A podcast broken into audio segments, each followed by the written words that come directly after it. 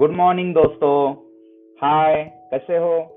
तो चलिए, आज के सत्र में आपको मैं एक ऐसी सफलता की कहानी की ओर लेकर जा रहा हूँ, जिसको सुनकर आपके जीवन में सारे सफलता के रास्ते खुल जाएँगे। और सफलता की वो कहानी है, जिसने पूरे इतिहास को बदल दिया था। और ये कहानी महान वैज्ञानिक अल्बर्ट आइंस्टाइन के जीवन से संबंधित है। देखिए बच्चों घर घर जाकर बर्तन मांझकर अपना और बेटे का गुजारा करने वाली माँ, एक दिन बेटे ने टीचर का दिया हुआ पत्र थामते हुए कहा, माँ, अध्यापक ने ये पत्र आपके लिए दिया है और कहा है, तुम इस पत्र को अपनी माँ को देना। उसकी माँ ने जैसे ही वो पत्र पढ़ा, वो मन मन मुस्कुराने लगी।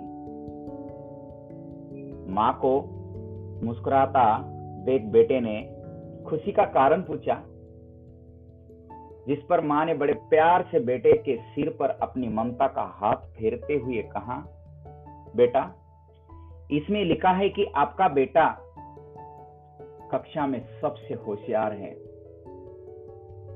हमारे पास ऐसे अध्यापक नहीं है जो आपके बच्चों को पढ़ा सके। इसलिए आप इसका एडमिशन किसी दूसरे स्कूल में करवा दीजिए।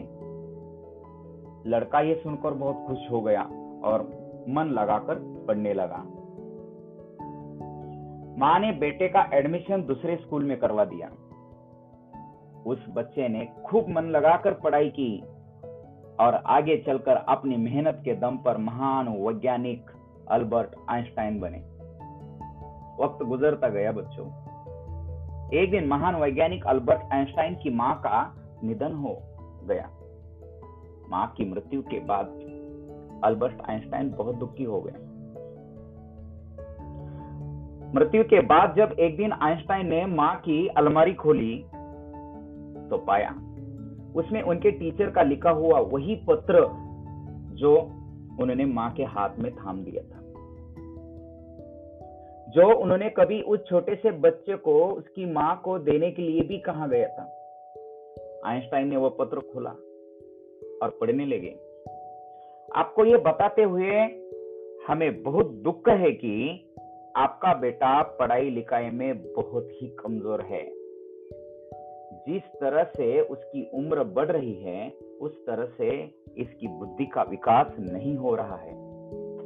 इसलिए हम इसे स्कूल से निकाल रहे हैं। आप इसका एडमिशन किसी दूसरे स्कूल में करवा दीजिए। नहीं तो घर में इसे पढ़ाइए। आपने कई बार अखबारों में ये पढ़ा होगा कि किसी बच्चे के परीक्षा में कम अंक आए और उसने अपना उसमें कुछ गलत कर दिया। फिर किसी को प्यार में धोखा मिला और अपने जीवन से निराश हो गया। लेकिन जिस प्रकार पत्र पढ़कर आइंस्टाइन की माँ ने अपने बेटे की सोच बदल दी, वह आज उसी माँ का होना बहुत आवश्यक है। ठीक उसी प्रकार आप भी जीवन में मिलने वाली कठिनाइयों का हिम्मत से सामना करते हुए अपनी सोच बदलकर अपने लक्ष्य को प्राप्त कर सकते हैं।